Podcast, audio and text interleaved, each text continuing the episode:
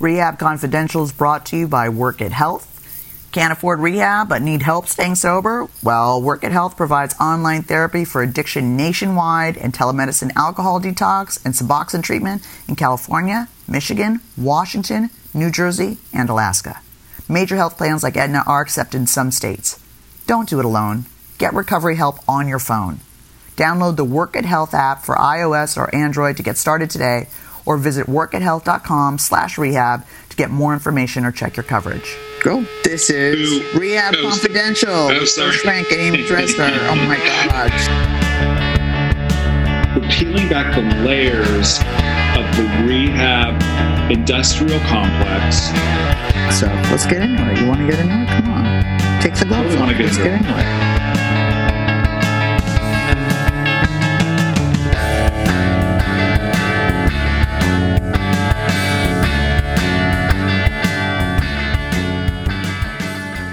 Hey, welcome to Rehab Confidential. I'm Joe Schrank. I'm Amy Dresner.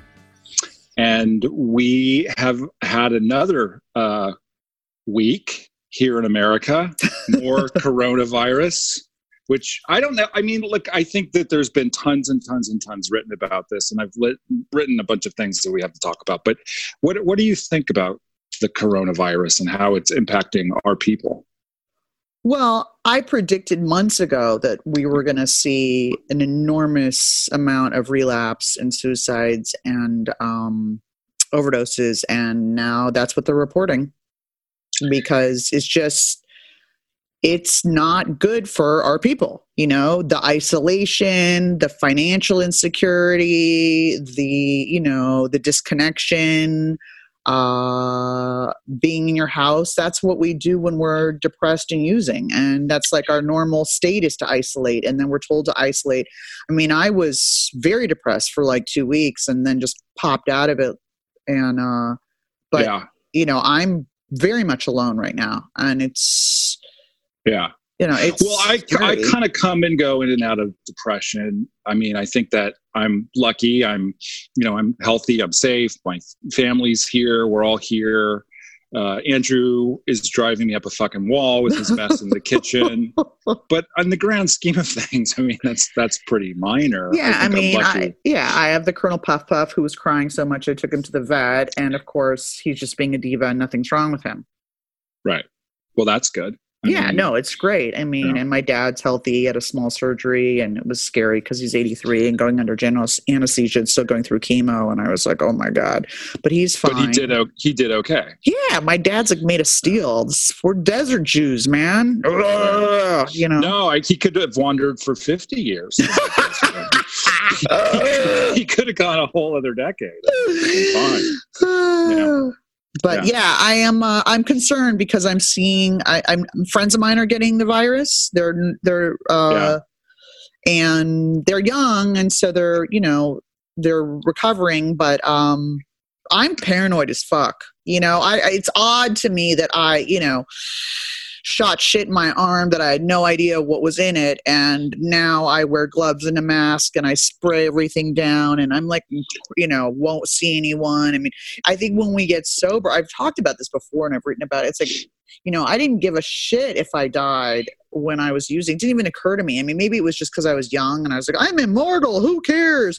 But like Yeah. now, Well, that it's probably part of it. Yeah. yeah, and now being sober and older, I'm I'm like the biggest hypochondriac ever. Every headache is a fucking brain tumor, and you know what I mean. Like uh, every you know muscle stitch is you know liver can you know liver cancer. It's gnarly. I'm like, really? I mean, maybe it's just being a Jew. Is it just being Jewy? Um, Like a neurotic Jew? Maybe. well, I don't. You know, look, I'm not. I'm not much for cultural stereotypes. Although I will say, your You're people so have. full of shit. You are You're- so full. You're like, I am Italian and I'm Starka and German and Schrank, which is Well, such a frightening name. And it's like, you're like, oh, is, Italians don't shut up and we this and we're Catholic and a man of. Shut up. You wanted to be king of the Jews. Stop. You're That is true. I did want to be king of the Jews. I think it's a nice. Um, it's a nice thing to be exalted. Isn't with. that what they Yeah. thought Jesus was? Yes, that's what they put Oh, above okay.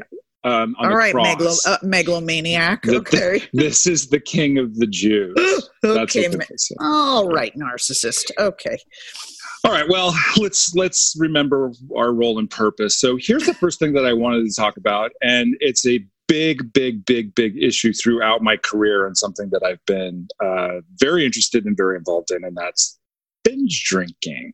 Mhm. And that is, um, I think it's a blight on the American culture.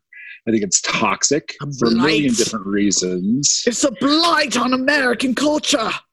Yeah, and we can put up the data from the CDC, from the Center for Disease Control. But the truth of the matter is, and I think that one of the things that I say frequently, and people say no, is 1,800 college kids a year drink a lethal dose of alcohol.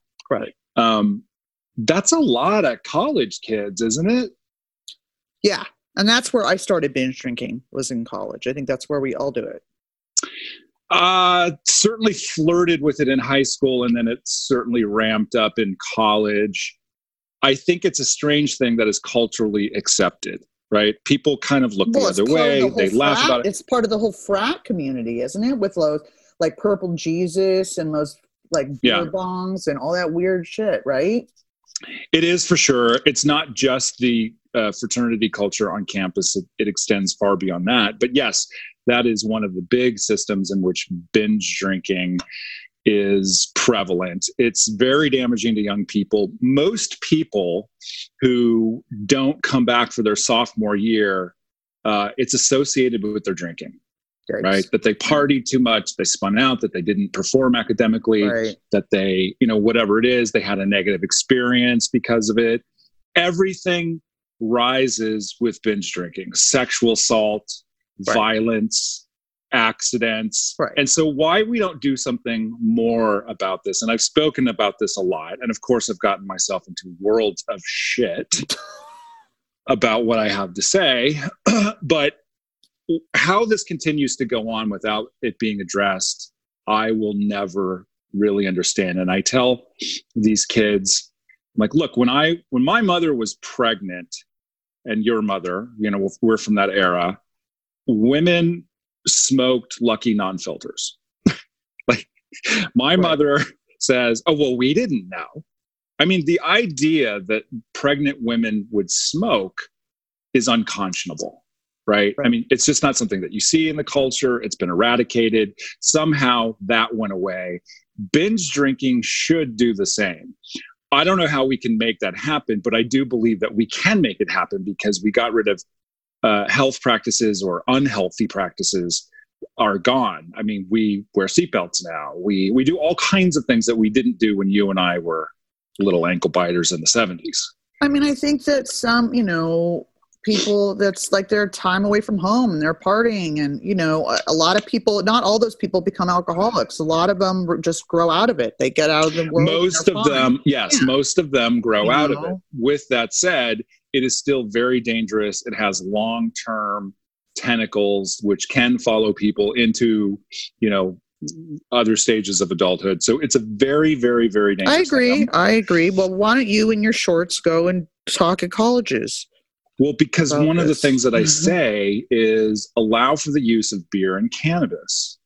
And then I get 900 emails saying Oh, you told our you told our kids to smoke pot. right right right right No. I told them their safest form of intoxication is cannabis. If they said, "Hey, what do you think we should do, Joe?" I'm going to say, "I think you should be on an intramural team. I think you should do a service project. I think you should study hard. I think you should have a lot of fun. You should meet friends." I'm not telling, you know, but here's the little crazy secret. Young people don't always listen. No, do they? No. So to me, what are the bumpers around this? What is the safety net underneath this? How can you reduce this? Improvement matters, right? Right. Eradication is folly. It is it is a fool's errand. Um, we cannot eradicate young people wanting to be impulsive and have fun and No. party. Uh, Nor do I think we should. I think they should have fun. I, I mean, I think of that like you know, what is it called when the Amish let their people go and party? Rumspringa. Yeah, Rumspringa. Yeah, It's and they usually like yeah, whatever.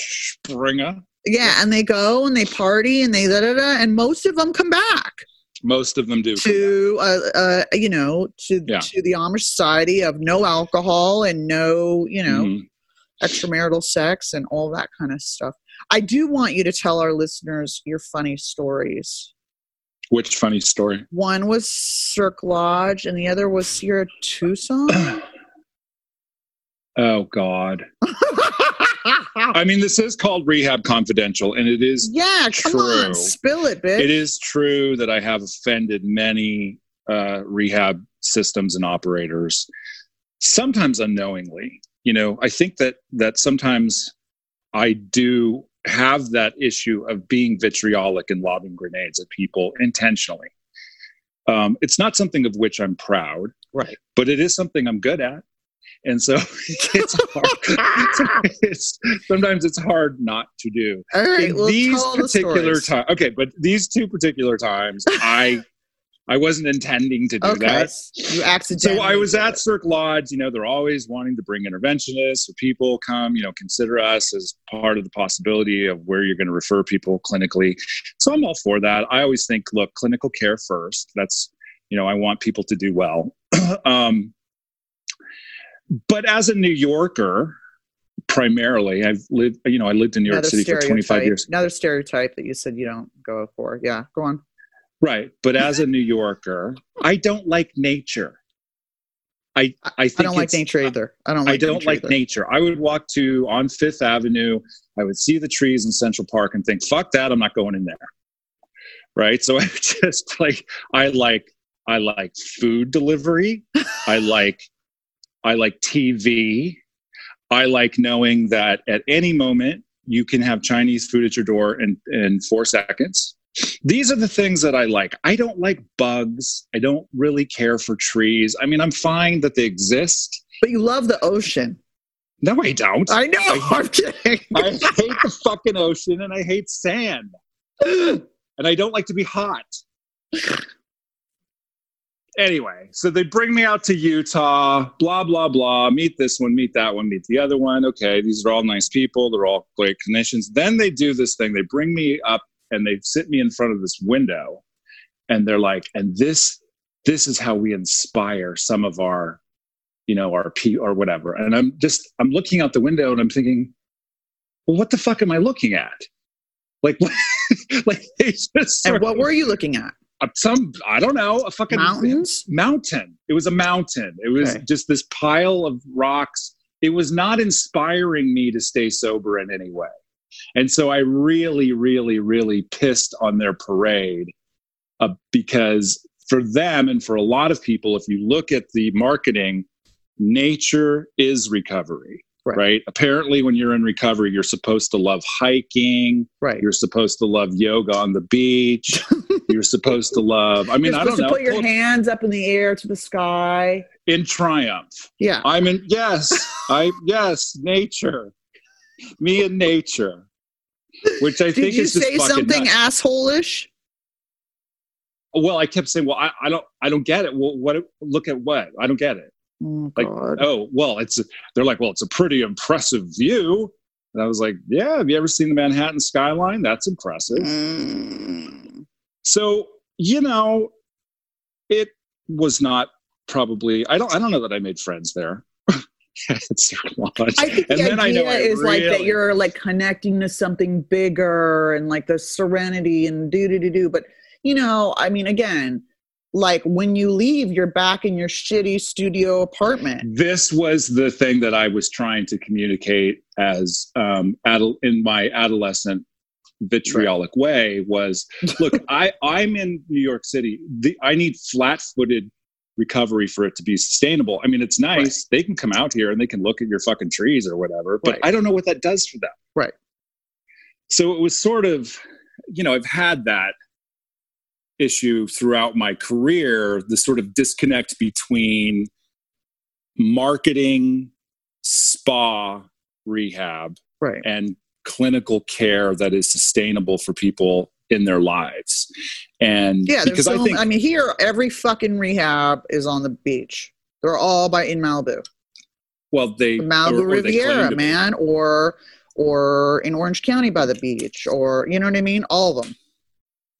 No, I know. I went to the a beach fucking, is I went supposed to to. a you know a, a detox. It was in Tijuana on the beach. It was in Tijuana? Yeah, it was like an alternative one. Where Did they shot- detox you with with tequila? But um, bum. What did they?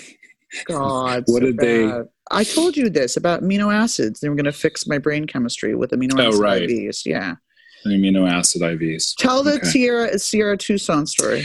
Same thing at Sierra Tucson. They have referent. Well, they have referent weekends, right? So they bring people from all over, which is kind of interesting in a way because you know you meet other social workers and whatever, and um, from all over the place, which is kind of interesting. And then they parade you around.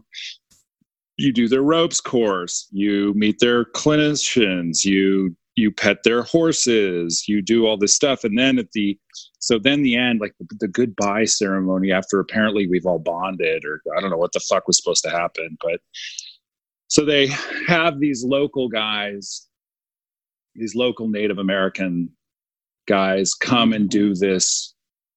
I don't know what the fuck it was. It looked like a, A rain cliche. Well, that's what it looked like. Remember when Bobby Brady got lost in the Grand Canyon? Do you remember? Do you remember that? God, oh my God. So then after they found him, the local natives did a I don't know, they did a celebration. Like a celebration, Yeah, they found Bobby and Cindy in the Grand Canyon. So that's what the fuck it looked like, Mhm. which I already thought was like this seems like a minstrel show to me. This seems exploitive Right. in some way. So I'm already in this like not great headspace. And then they do this smudging eagle fucking thing and Eagle feather. some eagle feathers, some Mhm. sage shit. I don't Mhm, know what the mhm. fuck they were doing, but they. And again, I was like, but how does this help people stabilize? And I said, so of course everyone's having a moment. I never do. I'm not having a fucking moment. Like Christmas, all that shit that people love, it just eludes me. And I, you know, and so I've me too. learned like, okay, do no harm. Don't ruin this for Right, other people, right. which is one of the reasons that I don't like to go to these things. Because But you I did ruin it. What did you say? Oh no, I ruined it. Oh no, I ruined it for them all. They're all having some fucking eagle's feather moment, and I said, I don't, I don't understand this at all. The rates of alcoholism on native reservations are like eighty percent. It's the highest rate of, of fetal alcohol syndrome the world has ever seen. The first person to try to address the drinking problems among the native population was Thomas Jefferson. We've made no progress since. So what is this? And they I mean, were just like, point, but they were like, what, what the fuck? And Were was you like invited back? woman- No, no.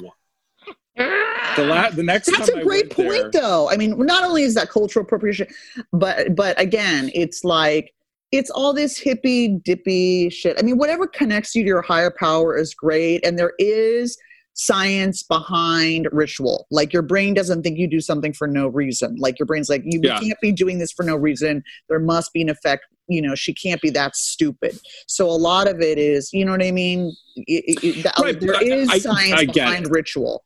So I'm just I saying that, but understand- I I understand, that. that. your offense, uh, you know, regarding the, you know, But it's also among, you it, it's the marketing. There's certain no, like it's gross. there's certain marketing and rehabs that becomes fashionable. It became very fashionable to say dual diagnosis. That was yes. fashionable. Yes. At the moment, it's trauma. Everything's Yes. trauma. Yep, It's all Yep.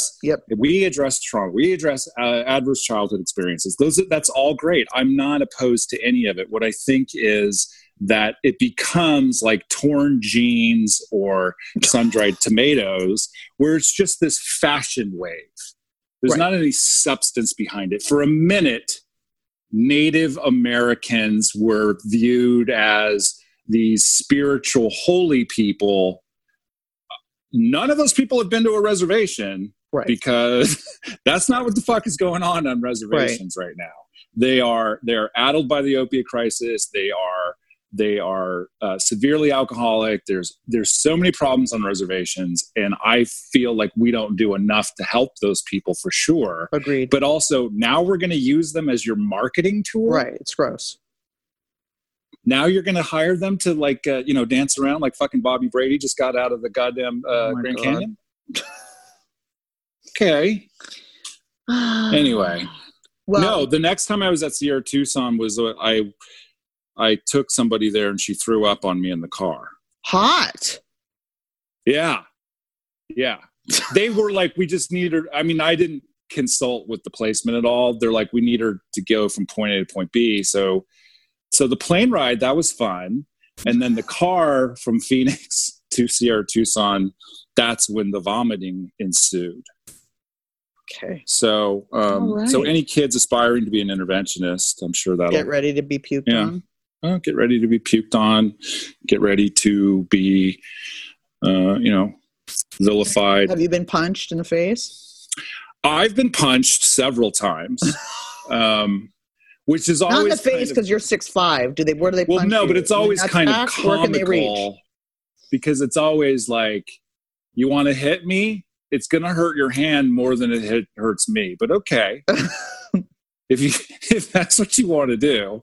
I've had kids take a swing at me. I've had all kinds of i had some woman throw shit at me. I mean you know that's i always i want the gnarly cases. I don't i don't want i don't i don't know like read a letter and cry and then go to rehab.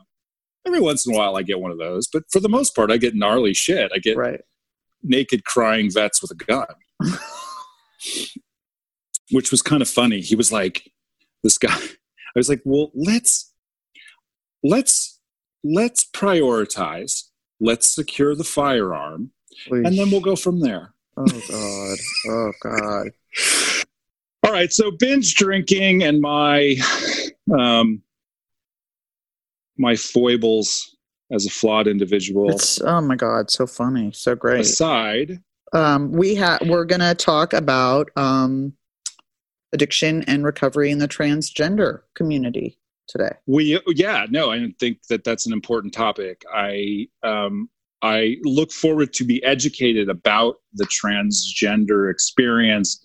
I don't really know very much about it to be blunt and honest. Mhm. Um, I have no I have no fear or reservation. I even said like the next project I'll take is I would take a trans kid whose family rejected them, um, as long it was as long as it was transitioning to male. So That's just You know, I don't- so anti. That's so misogynistic. Why? Because you don't want to go not. shopping? Because you want to go shopping? Because you want makeup? Because you want to deal with boobs No, and bras? Because you want them to play fucking softball? Really? or rugby. That's why. Yeah, that's no, why. no, no. It's just the strengths perspective. It's like, how could I be effective and how can I be helpful? I can be helpful with a young person who is in the wrong body and they want to be male and they want to play sports. Yes, I can do that. I mean, I don't know. I was raised by my way- father, and um, I mean, granted, I did not learn how to do makeup or how to get a proper fitting bra, and I, but I can play poker and basketball, ride a bike, mix a mean drink, uh, write. Um, what else? Bowl. Yeah, no, I mean, I think very, that it there's makes me very feminine. I know. Um, I can't cook, but I mean, I don't know. I think that you know, it it, it helped me to be. It, you know, a, a he made me feel like I could do whatever I wanted to do. I never felt less than Yeah. because I was a woman. I've never It, thought it of. I went out with literally a comic. It never occurred to me that I'm a woman as a writer. I was never like, well, I'm a female. I'm just a writer. I don't ever. It's not even something. Not that prejudice doesn't exist, but I mean, I'm just saying, like, I- just was always. I, I never felt less than ever. You know. Um. But Yeah. in terms of, I have. Um. I don't want to. Uh, you know, quite a few transgender friends. I do live in West Hollywood. Um, Right, I go to meetings with um, the transgender community. I go to a lot of gay meetings because I think that they're funnier and better and more open and more honest and real. Well, they certainly have better hors d'oeuvres. That oh, much that's I right, know. right. Yeah. And um, uh, I did a tour with Ian Harvey, who's a transgender comic. This was years ago, and asked lots of questions. And Yeah. So um, Yeah. but uh, Okay. when prepping for our interview with our guest, who is uh, 12 years in recovery hmm and uh, transitioned in 2009, So it's going to be interesting. Uh, Well, look, I think a lot has changed since 2009. well, yeah, and she's going to tell us all about it. So, yeah. but you know, the percentage of like nine percent of like the hetero population abuses drug and alcohol, compared to thirty-five percent of the LGBTQ plus. Isn't that amazing? I mean, Yeah, I feel like I know there's a strong genetic component to Well, substance trauma abuse. and bullying and I get, know, but that's the thing. Like, is it environmental too? I mean, there's Yeah, of course be, it is. There's definitely Thirty-five percent compared to nine percent. I mean, there's so much stigma still against the LGBTQ plus, you know, uh, community. I mean, transgender specifically. Really, they're you know still cut. You know what? I revise. I would take a trans There we go. I just there we go. No, no. I I revise. I would do it. I would take a trans foster kid whose parents or family had rejected them, that was transitioning to female. But Lori Do would have to be in charge of like girl things. I know you don't even like to talk about underwear with me. Not really. No. Also, So- forty percent of trans teens have suicide attempts or suicidal ideation. Forty Right. fucking percent, and seventy-eight percent of transgender students um, Have experienced. attempted suicide or thoughts of suicide as a result of the bullying that they have experienced. See, that's something I could be good at. Right? You could teach everyone. Well, I mean, I could Yeah. show up and say, any of you little shitbags bully this person, you're all fucked. right. I mean, I could definitely do that. Um, you know, and I feel really badly for people who are like trapped in communities where they wouldn't be able to find a tribe. I mean, I think if you're a trans young person in Los Angeles or New York or somewhere, you know, you have a better chance of finding your people than you would if you are if you are a trans person in say Omaha. Of course. All right. Maybe it's, you know, fuck you, Omaha. Okay, we, we All never get to any of our topics. So quickly, quickly, Miley, Miley Cyrus says she's six months sober. Do we care? Well, we care because I think it's good for sobriety and recovery to come out of the closet. Okay. And I think that when people who are celebrities say that they're sober, you know, people go, oh, it must be cool to be sober. And if she can, you know, be a rock star and a movie star and do what she does and be sober, then maybe I can. And, you know, that Yeah. kind of stuff. So I think. Well, look, I important. think I think if I knew her as a person and I don't, I would I don't. I don't either. And I mean, six Well, months right, is I mean- very early. I, w- I, I would Yeah. never, you know, six months is is early. Yeah, it's I think I, but I don't mean to minimize that time at all. I no, it's that the, that first year is horrible. That first year The whole for thing me is- was really, really hard. I Um, love when people say that because I'm always like, really? Because year 22 has been no fucking day at the beach either. Right. I mean, you know. Um, Um, our anyway, guest is well our done, guest Miley is he, our guest is oh well our guest is here. So Oh, she is. Okay, okay Yeah. hang on one second. Let me just finish.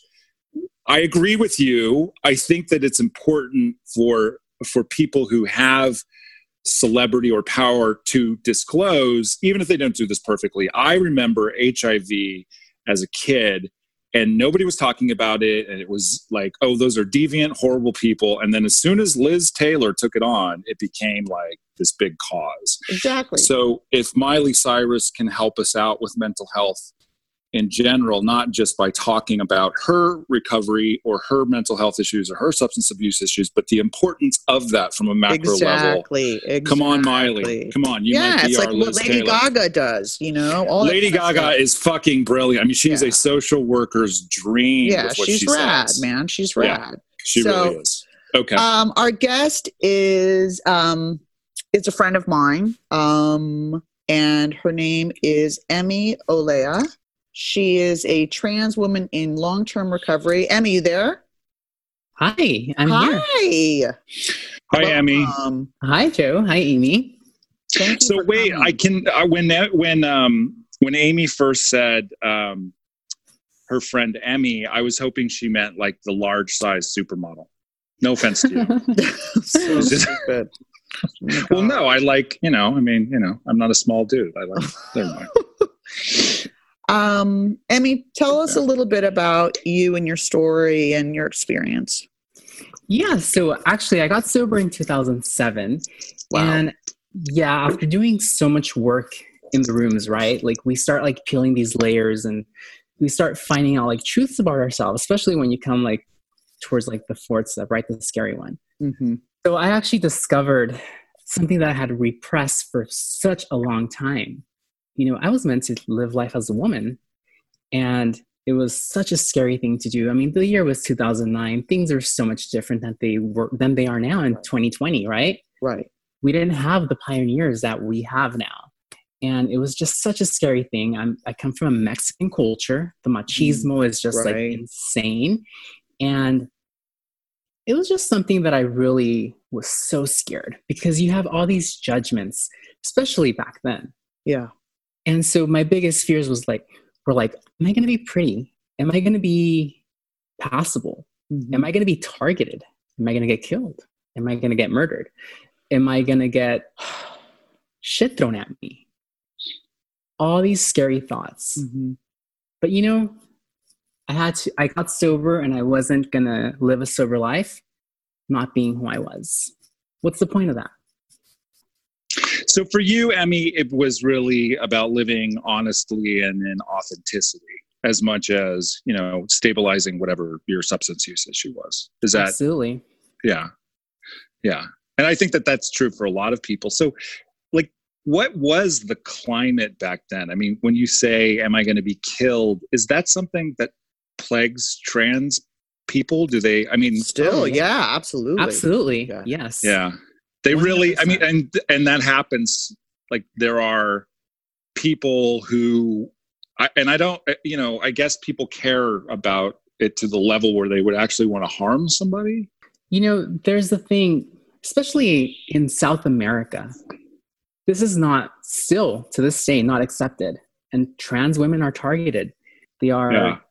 killed by police, they are killed Ugh. by gang By members. police Oh, why the Yeah. police? Why the police? They just don't believe in LGBT. Wow. yeah you know i mean this is really good for us to hear because i think that when when one lives in a in, and and and i do i live in a liberal bu- bubble of san francisco los angeles you know new york uh, but it's it's important to understand that that the world is not those three places Yeah, so in 2009 there were no there wasn't Laverne Cox on Netflix. There wasn't Pose. There wasn't Transparent. There wasn't was there you know what I mean? Like what would what who were your role models? Did you have one? Did you have to create one? I had to create my role models, honestly. Interesting. I knew one trans woman in recovery, uh-huh. And there was this one woman. I reached out to her. I just asked her, I picked her brain. I wanted to know, give me information. What do I need to do? Because I had no starting point, no jumping off point. So at the same time, was not somebody who everybody loved being around. Like I got sober in gay That's what happened. So I had my foundation, right? I had like my foundation, my friends, the people I hung out with, and they were all gay men. Right. And I would hear them talk amongst themselves about trans people, specifically, you know, this one woman. And at one point, you know, this woman's a, she's an attractive woman, and I asked, you know, is so and so, and then one of the guys looked over and rolled his eyes and said, "A real woman? Yeah, no." So how do you think that made me feel? So if they how were, did that make you feel oh, it was horrible. It's like, well, they, they they're never going going to accept me. They're going to talk shit about me, and they're Did going to they even know that you were thinking of transitioning at that point? They did not. Mhm. Okay. They did not. So this fear comes, right? And so what what do I do? I leave the rooms because I'm starting my hormone replacement therapy. I'm starting to legally change my name. I'm starting all the process. And I feel so alone because my friends, who I felt were my friends, are judging the trans community. And you went to NA, right? I did, yes. Where no I- one knew you. nobody knew me yeah and you know we all go through this like awkward phase where we're still like not passable or whatever you know mhm. like we're growing out our hair we're getting like the right treatments Right. when we have the resources which not all trans women have the resources to do Right. this so you know, here's the thing I've been very privileged and very fortunate. I had the means to do it, I did it, and I didn't come back to the rooms of AA until a while after I had already started my transition. Mhm. You know, San Diego, I'm from San Diego, and that's where I started. That's where I got sober. That's where I started my transition. It's a small community, especially in gay and the word got around that I was transitioning. So one of my fellows reached out to me. He said, You know what, honey, we love you. This is what the third tradition tells us that, you know, the only requirement for membership is a desire to stop drinking. We don't care what you are. But they didn't, I didn't feel that way at the time when I was tr- starting my transition. So they kind of, you know, reeled me back into AA and I've been here since. But in the beginning, it was it was very difficult and very scary. Yeah, it sounds real. So you had to. So I'm I'm really happy to hear that they reached out to you and that you came back. And I know that mostly now you go to just mixed meetings and women's meetings, correct? Now that you're Correct. right. Mhm. Um, so did you have to come out to your parents as gay and then as a drug addict and alcoholic and then as trans? oh, absolutely. I had to come How out did that go? three times. You know? Oh, fun. How did I that come out again. so initially, when I came out as gay, I was in my teens, and everyone was like, "Yeah, no shit." You know? Thing is, I was such a feminine boy right. growing up, even as a toddler. Even like, yeah, I was just so feminine. It was so obvious. That was no surprise. They were just like, "Oh well, fuck it," right? Wait, and this was like, in San. You grew up in San Diego. yes. Okay. Okay. So even like the machismo in the family, they were just like, okay, we just, you know, don't ask, don't tell kind of thing. Right? Mm, And then, you know, like the dark cloud starts. It's like I'm starting to go to jail and I'm starting to go to psych wards. I'm starting to all this like shit. Why? Well, combination of my alcoholism and I'm pretty sure that I had this like discomfort of not feeling who I was when I looked in the mirror, right? I would look at the reflection and what I saw staring back at me was not comfortable. Yeah. Which is why I've always been very like quiet voiced, shy, timid Mhm. because I never wanted to stand out. I didn't want you to pick on me or target me or bully me. Right. So when I'm starting to want to die, I get sober. And it's like, hey, by the way, I'm an alcoholic. And they were like, oh, interesting because, you know, we have so many alcoholics in the family. Recovery isn't something that people think about in my family. Hmm. So Is that I a felt- cultural thing? it must be a cultural thing because I felt very separate. Once I got sober and I felt like, okay, this is like my path, like I'm, I'm finding my tribe, my people, like they say, I just felt very separate from my family. And then, you know, I get sober, I get a year and a half, and then all of a sudden it's like, oh, by the way, I have one more surprise for you. oh God. How'd they take that? you know, they took it very well. I was very fortunate that they were so supportive. It's awesome. they were just like, well, I guess you're alive after all the shit you've been through. Right. And everyone was so supportive and they asked a lot of awkward questions, uncomfortable no. questions, Oh God. What about like Yes. surgeries and stuff like that? all that stuff that's so Mhm. inappropriate to ask. Wait. So I want to wait. I want to know. Here comes Like an what- inappropriate question. oh, No, it's not an inappropriate. No, I, I look, I, I, I, as we've established earlier in this podcast, I have a tendency to say the wrong thing, and so I don't, I- you know, I, I oftentimes don't intend to say the wrong thing, but I don't know the rules when you talk to a trans person. Like, what is the wrong thing and what's the right thing? yeah, I mean, educate us and our listeners. Yeah, so here's the thing. What I've learned is, and this is also like for me, because when I transitioned, remember, I didn't have anyone and I had to like learn this, right? So I think the worst question you can ask a trans person is Did you have the surgery? Well, there isn't a surgery, right? There's like gender affirming surgeries, and that's different for everyone. Every trans person has their own path Right. and their own journey. So what might be for me might not be for the person next to me. Right. So Okay. I, I think that's something to just keep in mind. So the physical, so the plumbing is not necessarily associated with the identity. Correct. Okay. So don't ask about the plumbing. oh God. Oh God. You know, I just don't think it's something that people, the trans community receives very well. Right. Okay. It's invasive. Look, Yeah. I mean, I, I, I, I, and and I sometimes I, I, it's just, I just, I need to know because you know, I for I'm always, I'm often asked to- to talk about harm reduction. One of the things that I think about harm reduction is that cannabis is useful. I was calling it marijuana, and they were really insulted and offended. They're like, that has a racial history. That's I'm like, oh, uh, okay, I'll call it cannabis if you want, you know, but I don't, you know, so it's just one of those things where I wouldn't be hesitant to speak to a trans person, but maybe because because of that, I wouldn't want to say the wrong thing. Mhm.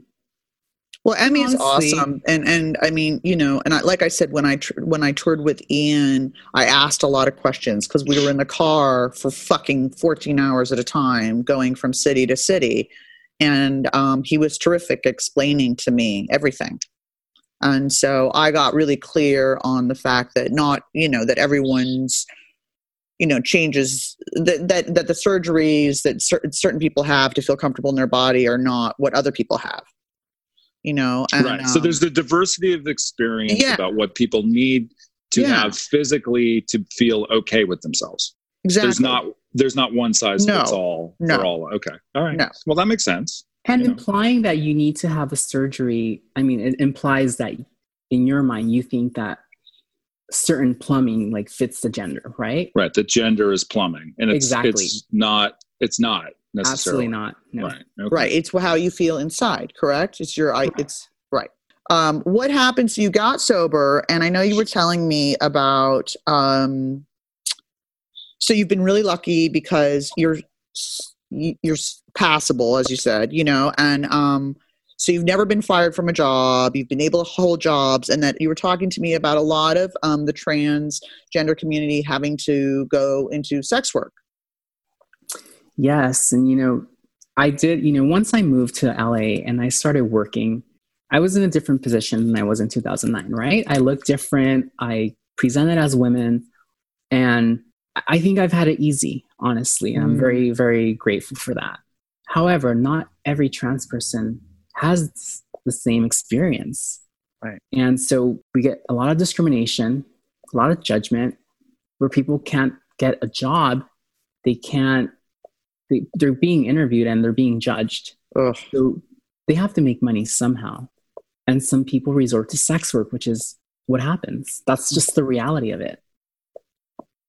because they're just not considered hireable because people The are so judgment, close-minded yes. right Correct. Did you find that more true in a city like San Diego than you did in Los Angeles? Well, at the time, you know, once I started my transition and I met these women, you know, at these clinics that we would go and get our hormones, yes, most of the women that I was surrounded by were sex workers. wow And you know, I was very for I was working for like a big company in San Diego when I started my transition.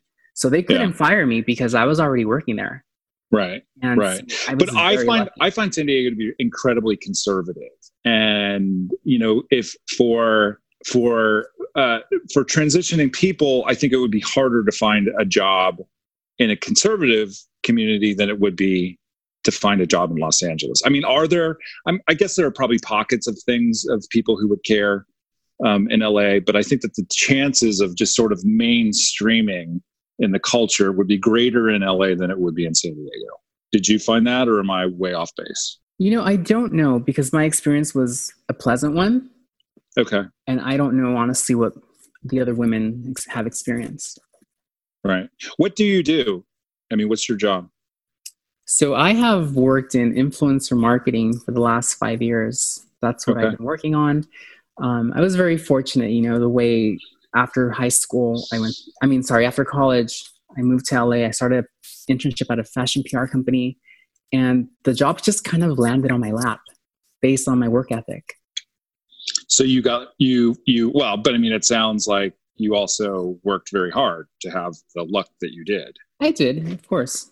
Yeah, I always thought I should be um, a fashion influencer. Like I could Oh, influence God. the the Costco tube sock and why why why or why men in their uh, 50s should wear only shorts no matter where they're going Yeah, yeah, Uh-huh. exactly. Yeah. yeah. Okay. These are the Okay. these are the ways that I Uh-huh. could influence Uh-huh. the fashion. world. Good. Yeah. Good. Yeah. Um, Emmy, tell us a little bit about your. You told me about your experience. So you're in Los Angeles. You're in AA, and you're feeling like a lot of your friends don't know that you're trans Well- that you're a transgender woman, and you felt weird about it, right? And you talked to your sponsor about. It. Tell us that story. Yes. So when I started working with a sponsor, I was probably about seven years sober. And, you know, I heard her speak and I asked her to be my sponsor because I identify with the shame she talked about. And that's the same shame that I carried about being a trans woman. So we talked about it and she gave me an assignment. She said, look, you're going to tell three of your friends. I don't she was who. just a lesbian, right? She wasn't. She she wasn't was, trans. she was just Right. a lesbian, yes. Right. She is just a lesbian. Right. So she said, pick three people, I don't care who it is, and tell them. And this was so difficult because Oh, God. I had already built these friendships. And I didn't think that it was necessary to say, hi, my name's Emmy. And by the way, I'm trans. Like, right. people do that? No. Right. So I just had these friendships. And for a second, I felt like, oh my God, these friendships are based on fraud. I'm a fraud. So I chose one person. Man or woman? down. Did it matter? They were all women. They were all women. Okay. Yes. And two of the girlfriends that I sat down with said, Oh my God, Emmy, I had no idea. But it doesn't matter. And so this made it easier to tell one more person and one more person. And then I started being asked to speak at meetings. I never shared that I was trans at podiums up until that time Oh wow. It was very scary, especially in mainstream AA where you have like, you don't know what you're getting Of course. or who's listening. Right. Of course. And I'm always, you know, scared of what you're going to think of me and the judgment. So I'm just going to keep that part out of my story. But then, you know, I had a partner at the time and he said, I want you to start talking about it if it's going to make you free Mm. because you're, I like you when you're happy and this is going to Mm. make you happy. And he encouraged me. And I said, Are you sure you're okay with this? I was just, you know, trying to protect him. He said, Absolutely. We're, we're sober to be free. And I remember, you know, it was very difficult at first. And I kind of just started talking about it at the podium.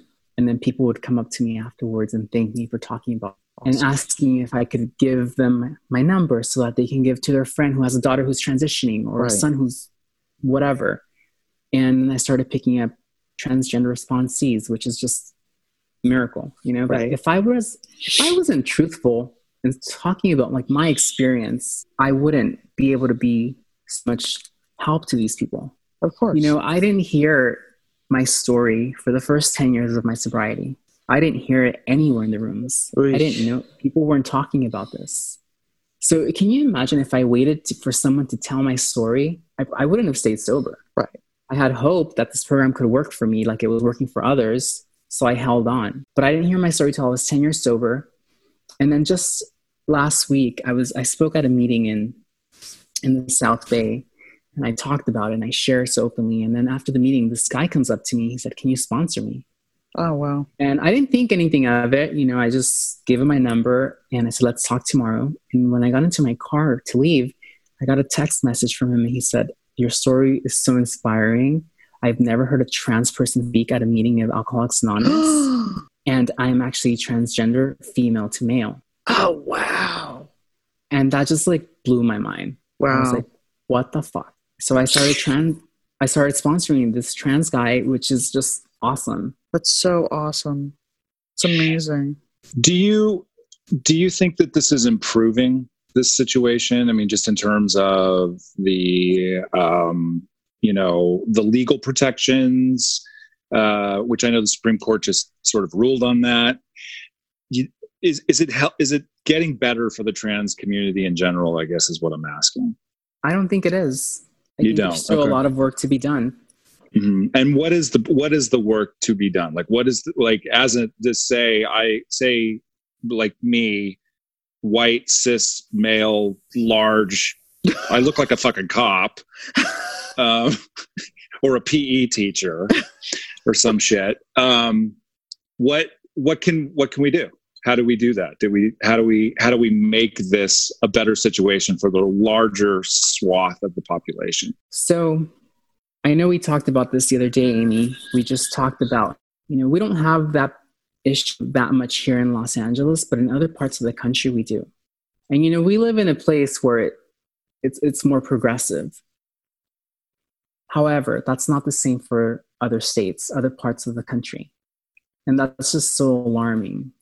People are if they're being refused shelter or they they can sleep there but they can't shower I mean, It- is that even le- ridiculous. is that even Wait, I, what do you mean they can sleep there? They can't shower. there are Why some can't they shower?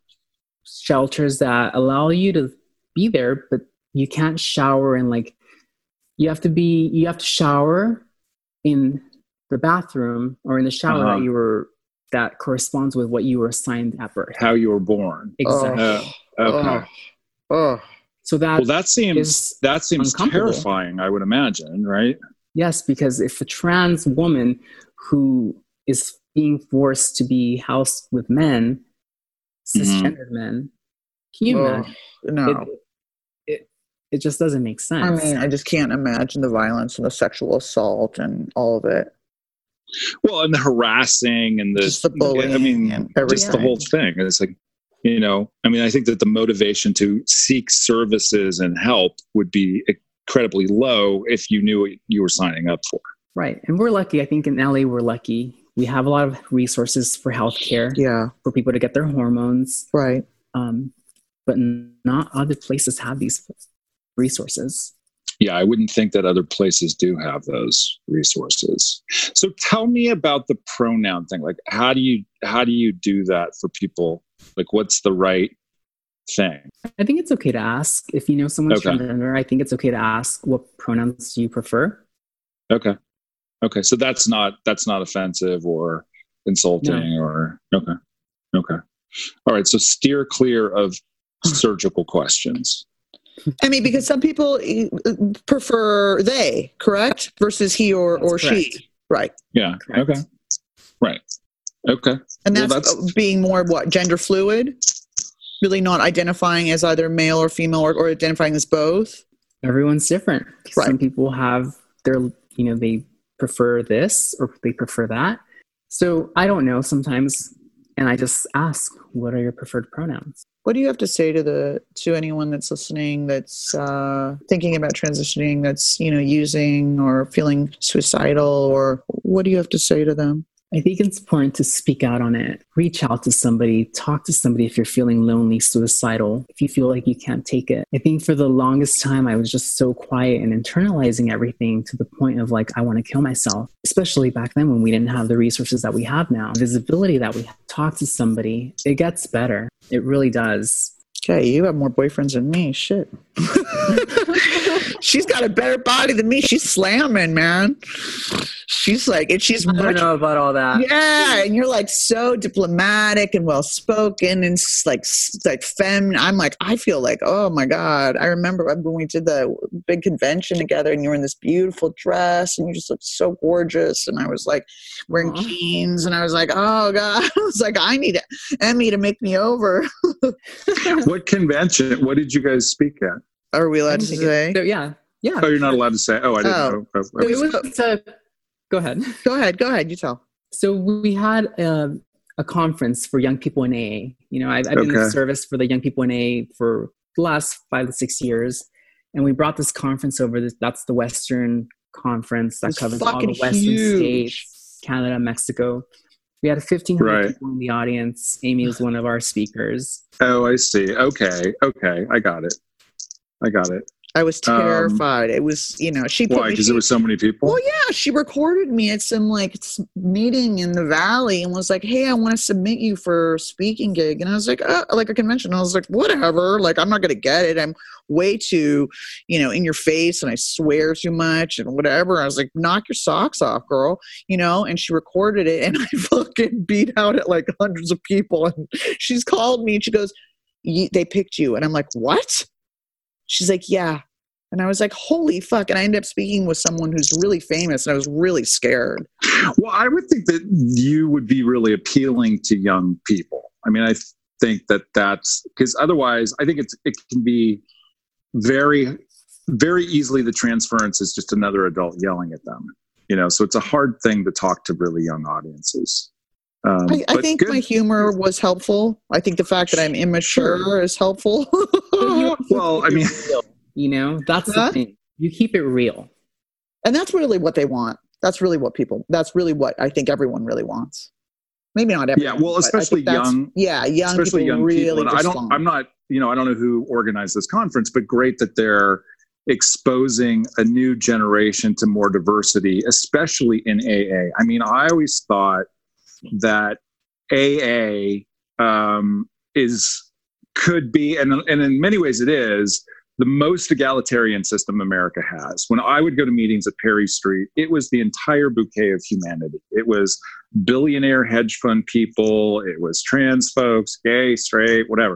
It was just if it was under the sun, it was in that room at, at in Perry Street. And I always thought that maybe recovery is the great unifier uh, for healing some of the wounds that and some of the sins that we've committed in the formation of America. Certainly with different races, but also different genders and also different identities of whatever. I mean, you know, uh, whether you're gay or whatever, whatever it is. And so I think that there's, it has to be for more than just white men.